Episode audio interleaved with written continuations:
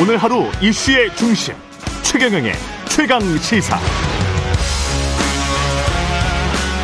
네, 어제 IAEA가 일본 오염수 방류 계획에 대해서 국제 기준에 적합하다 이렇게 평가를 내렸고요. 이제 일본 정부는 방류 시점 최종 결정만 남은 것 같습니다. 반대원 민주당의 입장 들어보겠습니다. 더불어민주당 윤영찬 의원 나오셨습니다. 안녕하세요. 네, 안녕하세요. 예. 윤영찬입니다. 최종 보고서 내용은 다 보셨어요? 예, 뭐 저희 어, 대책위가 있는데요. 예. 대책위에서 어제 분석을 해서 음. 어, 세 가지 점을 좀 지적을 했습니다. 세 가지. 예. 예.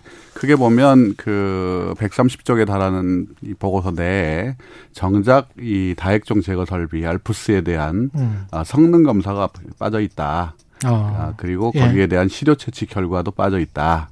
라는 지적을 했었고요. 시료 채취 결과도 빠져 있어요? 빠져 있다고 지적을 했습니다. 아, 그렇군요. 예. 그래서 그리고 어 GAG라고 해서 일반 이 안전 관리 지침들이 있는데 음. 이건 이제 IAEA가 직접 만든 거죠. 예. 근데 이 지침 8조에 보면 아, 방류를 하는 행위와 행위로 인한 해악과 그것으로 인해서 얻을 수 있는 이익 이익이 음. 더 커야 한다. 그렇겠죠. 아, 라는 그런 조항이 있고 음. 그것을 이제 주변국들에 미칠 영향까지 어, 점검을 해야 되는데 음. IAEA가 이 부분을 거부를 했었죠, 사실은. 그리고 이, 과 비용 편입 분석을 아예 안 하겠다고 한 거예요? 예, 요 부분을 이제 태평양 도서국 포럼 쪽에서도 그 우리 이 테스크포스 쪽에 요청을 했었는데 모니터링 예. 쪽에 요청을 했었는데 그 부분을 거절을 했습니다. 음. 일종의 이제 주변국에 대한 환경 영향 평가라고 할 수 있는 부분이죠. 그 그렇군요. 그 부분을 거절을 했었고요. 예. 그 다음에 이제 어 이게 의도적인 방류 또는 비계획적 방류 그러니까 어떤 사고가 일어나서 갑자기 방류가 됐을 때, 그렇지. 그 부분에 대해서 어떻게 해야 한다라는 음. 어떤 계획이라든지 어, 진단 이 부분이 빠졌다 이렇게 세 가지를 어제 저희 당에서는 지적을 했습니다. 그러네요. 네. 갑자기 홍수가 났을 때 오염수가 더 급증했을 때 그런 그렇죠. 경우 예, 그 지각 변동이 일어나는 사고라든지 뭐 재재난이라든지 그렇지. 이런 상황에서 비계획적인 방류 계획에 대해서는 어, 계획이 없다 이렇게 지금 지적을 했습니다. 음. 민주당은 앞으로 어떻게 하실 작정입니까? 오늘 오전에 긴급 총회 의총을 갖기는 한다고 하는데요. 예, 긴급 의총을 하고 예. 의견들을 모아야 되겠죠. 어, 그리고 저희들은 이제 뭐 일단 후쿠시마 오염수 방류 반대 결의안도 통과를 시켰고 음. 그다음에 어, 정부 여당에 대해서 청문회 실시하자 강력히 요청을 하고 있습니다. 그러나 어, 사실상 저희 입장에서도 참 어떤 방식으로 이 부분에 대해서 대처를 해야 될지 음. 어, 길들이 뚜렷하게 보이는 건 아닙니다. 정부가 예. 무조건 다 반대를 할 거기 때문에. 예. 그래서 일단 어 저희 농해수위원들 그다음에 후쿠시마 원전 오염수 방류 대책위 소속 의원들 10명이 10여 명이 10일 어, 날 어, 일본을 방문해서 일본 쪽에 있는 뭐 여러 반대 어민들 그 다음에 의원들 이렇게 음. 만나서 어, 의견들도 청취하고 또 이 여론을 확산시키는 그런 작업들을 하고 있고요.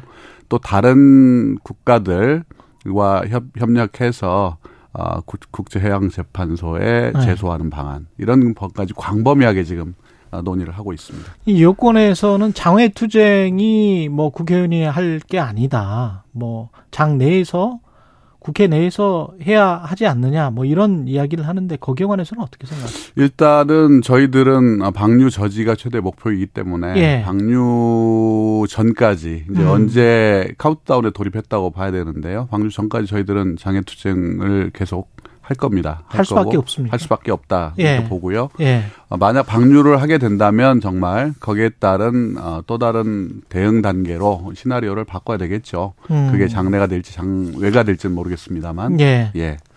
그 성일종 의원은 오염수 방류 이후에 우리 앞바다에 방사능 물질이 검출되면 우리가 책임지겠다. 검출되지 않으면 민주당이 책임져라. 저는 예. 왜 우리 국민의힘 의원들이 예. 이런 식으로 대응을 하시는지 음. 이해할 수가 없어요. 사실 국민들이 뭐 여론조사 보면 뭐 85%가 반대한다 뭐 이런 여론조사도 있는데 예. 불안합니다. 불안한 이유는 아, 이 오염수가 바다로 방류가 됐을 때 어떤 일이 벌어질지를 누구도 장담할 수가 없기 때문이거든요. 음. 전문가들도 그렇게 얘기를 하고 있습니다. 예. 그러면 우리 정부이고 우리 정부 여당이기 때문에 국민들에게 경각심을 주면서 또 안심을 시켜야 되는 거거든요. 근데 이분들은 오히려 일본 정부의 입장을 본인들이 앞장서 대변을 하다 보니까 음. 국민들이 오히려 더 불안한 겁니다. 어, 국민들에게 필요한 부분들은 우리 정부가 일본에 대해서 요구할 수 있는 부분을 당당하게 요구하고 그것을 관철시키는 거. 그게 꼭 방류다 아니다를 떠나서 우리들이 검증할 수 있는 부분들을 어느 때든 검증 가능한 시스템을 만들고 국민들을 안심 안심시키는 겁니다. 그런데 퍼포먼스 그다음에 일본 쪽이 무조건 맞다. 이런 방식으로는 과연 국민들에게 얼마만큼의 불안감을 해소시켜 줄 수 있는지 저는 좀 의구심이 들어요. 그 80, 85% 관련해서는 여론조사 개요를 말씀드려야 되기 때문에 예, 네. 조금 이따 찾아지면 저희가 말씀드릴 네. 거고요. 아, 찾아졌군요. 한국일보가 한국리서치에 의뢰해서 5월 26일부터 5월 27일까지 이틀간 조사한 결과 우리 국민의 83.8%가 방류를 반대하고 있군요. 예. 네. 자세한 내용은 한국일보 홈페이지 참조하시면 되겠고요.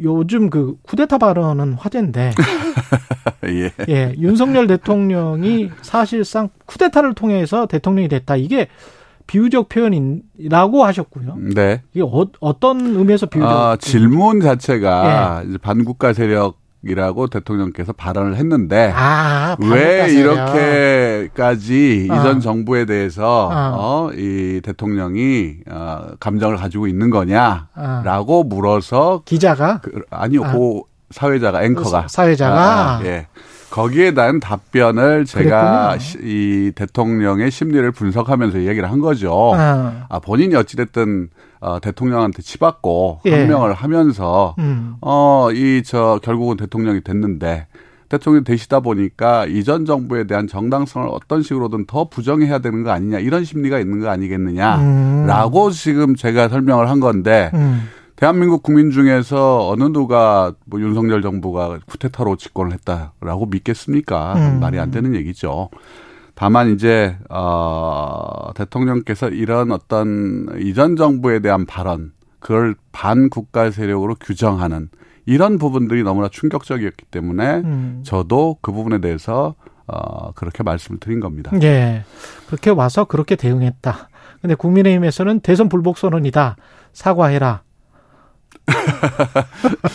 대선 예. 제가 분명히 합법적으로 집권을 했다고 말씀을 드렸고요. 예, 예. 그날도. 예. 아, 이, 이 집권을 한 과정이 뭐 쿠데타로 잘못됐다가 아니고 그때 윤석열 대통령이 우리 정부에 대해서 이전 정부에 대해서 반국가 세력이라고 규정하는 건 음. 본인이 어떤 그런 어이 기존의 대통령을 도전하고 뒤집고 하는 과정에 있었고 그 심리가 작용하고 있다라는 걸 음. 어, 비유적으로 쿠데타라고 얘기를 했던 거죠. 음. 그리고 뭐 저희들에게 뭐이 윤석열 정부를 지지한 뭐. 예, 1,690만 네. 명을 뭐 모독했다. 음. 윤석열 대통령을 지지했던.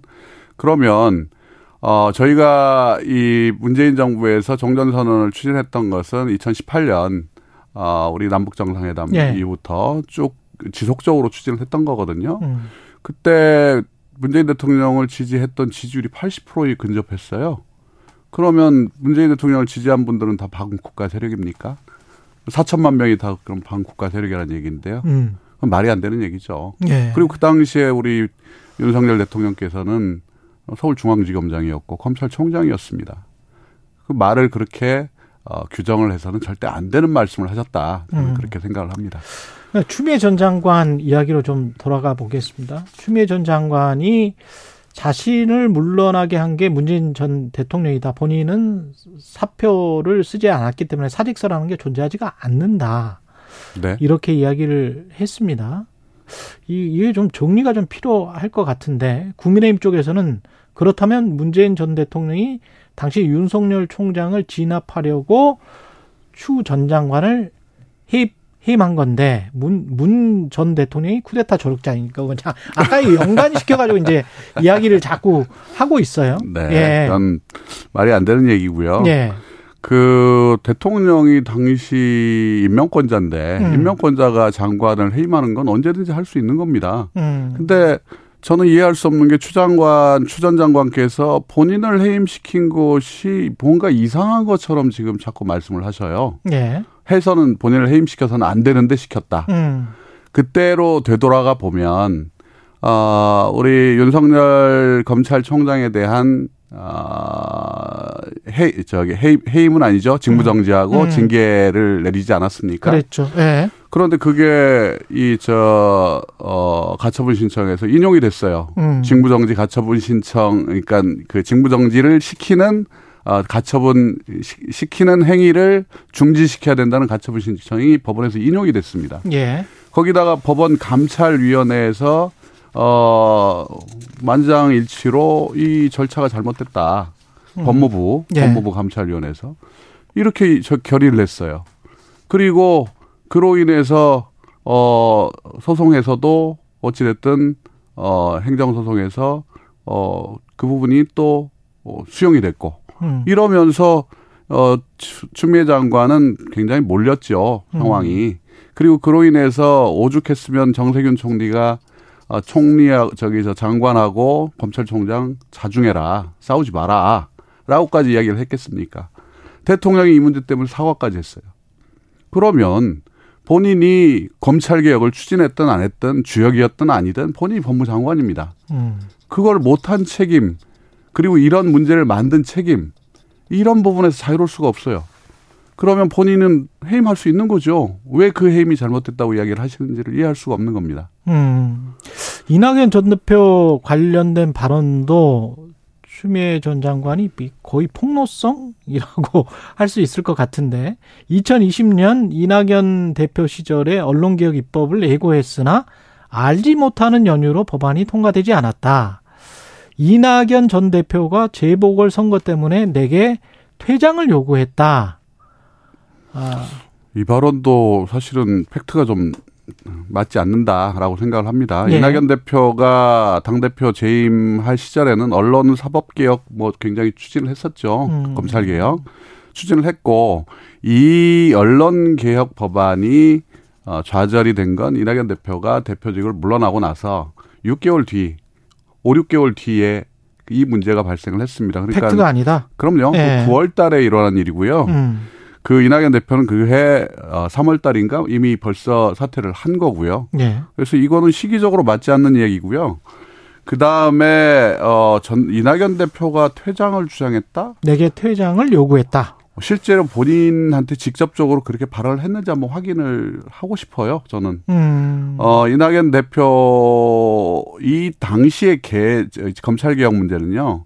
사실은 어 청와대하고 당의 의원들하고 이렇게 테스크포스 비슷하게 만들어져 있었고요. 음. 거기에 추장관도 오셔가지고 같이 이야기를 하셨던 걸로 알고 있습니다. 그 안에서 의견이 뭐 아니었습니까? 아니요, 그 안에서 의견이 나눌 리가 없죠. 그때는 추장관을 적극적으로 지지하고 음. 또 힘을 실어주는 방향으로 갔으니까요. 예. 그러나 이제 이런 아까 말씀드렸던 사안들이 벌어지고 난 다음에 예.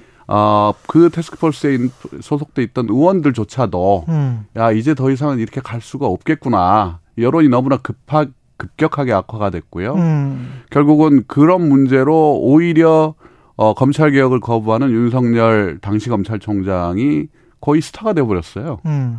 이런 상황들을 어떻게 관리를 하지 않고 넘어갈 수가 있겠습니까? 그러나 이낙연 대표가 사퇴를 했다, 사퇴를 요구했다. 저는 그 얘기는 사실이 아닐 거라고 생각합니다. 그렇군요. 추미애 전 장관이 이런 그 폭로성 발언을 이어가는 이유는 뭐라고 보세요? 모르겠습니다. 뭐 일각에서는 본인이 뭐 다시 정치에 재기를 하실 거다, 뭐 이런 얘기도 있는데요. 예. 과연 이것이 도움이 될 것인가? 아, 당 대표도 지내셨고 법무장관도 지내신 분이 아, 본인과 관련돼 있는 아, 사안들에 대해서 주관적으로 사적인 감정을 가지고 폭로하는 게 과연 어른다운 어, 행동이냐 음. 이런 부분에 대해서 지극히 사실은 비판적인 의견들이 많다라는 말씀을 드립니다. 예. 이재명 대표와 이낙연 전 대표, 이낙연 전 대표의 만남, 이거는 언제쯤 성사가 되는 겁니까? 아니면은 뭘, 때가 어, 되면 만나겠죠. 때가 되면. 예. 예. 두 분이 뭐 안 만날 이유도 없는 것이고요. 신뢰가 복원돼야 만난다, 뭐 이런 말씀은 아니요, 안 그건? 전제 조건이라고 조건? 이야기를 할 수는 없는 거고요. 네. 어쨌든 만나야죠. 만나는데 예. 마치 뭐 이 지금 예, 이낙연 대표는 전 대표는 지금 뭐 광주 가셨다가 그다음에 음. 현충원 가시고 오늘 이제 봉화하고 어 우리 문재인 대통령님 뵈러 또 가지 않습니까? 음. 그런데 어 그런 어떤 본인이 생각하는 일의 절차들이 있는데 그게 음. 마무리되기도 전에 왜 안 만나냐고 채근을 하는 건 사실은 예의도 아니고요. 음. 그리고 만났을 때 결국은 당에 도움이 되는 방향으로 가야 되는 거 아닙니까? 예. 그런데 우리 만나자 필요하다 이렇게 이야기를 하면서 또 유튜브라든지 아니면 또 우리 또 어, 이재명 어, 우리 대표님의 이, 이 지지 세력들 예. 이런 분들은 뭐 이낙연 때문에 대선 졌다 이낙연이 뭐 윤석열 찍었다 이런 허위 사실을 유포를 하고 있거든요. 예. 이런 방식으로 과연 어, 이 두 분 간의 화학적 결합이 되겠냐. 음. 이건 굉장히 걱정스러운 일이죠. 음. 이런 공격적인 행위, 적대적인 행위를 중단을 해야 된다라는 음. 말씀을 드리는 거죠. 만나기는 만나야 아, 한다. 당연히 만나시겠죠. 네, 만날 필요성이 네, 있다. 그럼요. 근데 이제 정청래 의원은 이낙연 전 대표가 돌아와서 일성이 뭐 민주당을 비판하는 듯한 민주당의 책임을 많이 묻는 듯한 그- 물론 이제 언론에 그런 것만 보도가 돼서 그랬을 수 있겠습니다만은 첫 일성이 윤석열 정부에 관한 비판이 주가 되고 그 다음에 이제 뭐 화합하고 통합해서 팀 플레이를 한 다음에 그 다음에 뭐 어떻게 어떻게 하- 해야 되는 거 아니었느냐 우리 그 정성래 최고께서 아마 일성을 못 들으신 것 같아요. 아, 그렇군요. 어, 우리 공항에 왔을 때 예. 처음 했던 게 일성 아닙니까? 그렇죠, 그렇죠. 그렇죠. 그 일성에서 문재인 저 윤석열 정부에 대해서 얼마나 비판을 했습니까? 어, 나라 다시 원점에서 다시 재정립하라고 예. 강하게 비판을 하셨죠. 음. 그게 일성입니다. 음, 그게 일상이다. 네, 그럼요. 예. 비율이 근데 좀 약했다. 뭐 이런 비판, 비율이 본인이 9대 1 정도는 돼야 된다. 그 본인이- 정청래 의원의 주장입니다. 본인이 예. 우리 저 이낙연 대표 얘기를 다 들으셔야 되는데 예. 다안 들으시고 다 안 들었다. 아, 그럼요. 예. 다안 들으시고 예. 당에 대해서 당에 대해서 이야기하는 것도 지극히 상식적인 내용 아닙니까? 예. 어, 당이 쇄신해야 된다. 예. 당의 민주주의가 더 커져야 된다. 음, 이런 얘기가 뭐가 문제입니까? 예. 당연히 당연히 더 해야 되는 얘기죠. 예. 지금 그 아까 만남 뭐 백지장도 만들면 낫다. 이거는 어 이재명 대표의 이야기인데 이상민 의원은 얄팍한 수준으로 손잡으면 금방 깨질 것이다. 유쾌한 결별 이야기까지 하더라고요. 유쾌한 결별? 이상민 의원은 이제 분당 가능성을 굉장히 크게 보고 계시는 것 같은데요. 글쎄요. 예. 뭐 이런 얘기를 어떤 배경에서 이야기하셨는지는 잘 모르겠습니다만 예.